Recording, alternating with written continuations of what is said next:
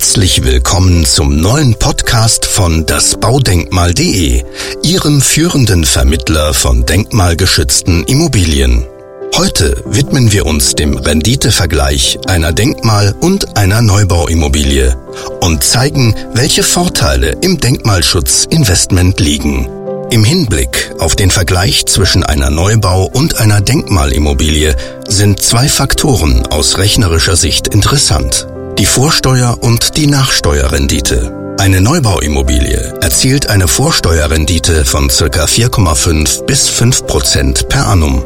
Eine Denkmalimmobilie liegt hier bei ca. 3 Prozent per annum. Bezieht man jedoch die Nachsteuerrendite mit ein, so schneidet die Denkmalimmobilie deutlich besser ab. Durch die besonderen Steuervorteile, bei denen bis zu circa 70 Prozent des Kaufpreises innerhalb von zwölf Jahren bei Fremdvermietung zu 100 Prozent steuerlich geltend gemacht werden können, erzielt die Denkmalimmobilie je nach Steuerprogression eine Nachsteuerrendite von circa 7 bis 7,5 Prozent per annum. Eine Neubauimmobilie ist hier im Vergleich aus steuerlicher Sicht durch die lineare Abschreibung in Höhe von 2% bezogen auf den Gebäudewert auf 50 Jahre klar im Nachteil. Zu berücksichtigen ist auch, dass eine Neubauimmobilie eine reproduzierbare Immobilie darstellt, die in gleicher Form an jedem Ort wieder gebaut werden kann.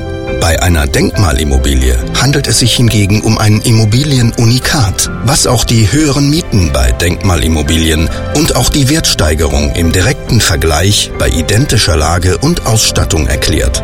Das Wohnen in historischen Baudenkmälern ist begehrt und Mieterwechsel eher eine Ausnahme. Fälschlicherweise wird oft davon ausgegangen, dass der Bauträger einer Denkmalimmobilie die zu erwartende Steuererstattung in einem augenscheinlich erhöhten Kaufpreis schon mit eingepreist hat. Das ist jedoch nicht der Fall.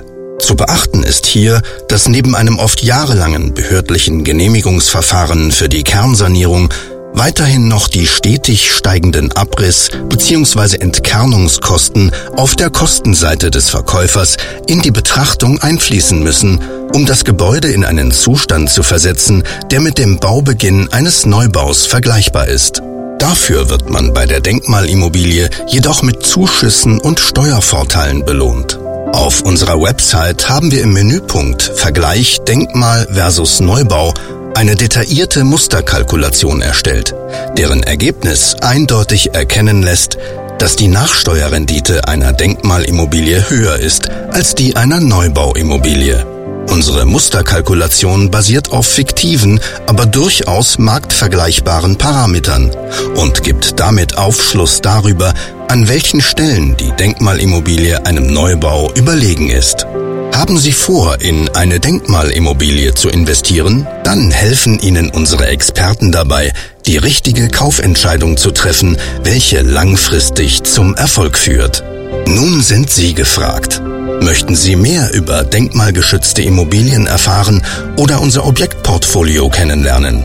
Unter www.dasbaudenkmal.de finden Sie alles, was Sie benötigen. Ansonsten hören Sie im nächsten Podcast von uns. Darin berichten wir über den Ablauf der Kernsanierung einer Denkmalimmobilie. Das Baudenkmal.de bedankt sich für Ihre Aufmerksamkeit und freut sich auf ein Wiederhören.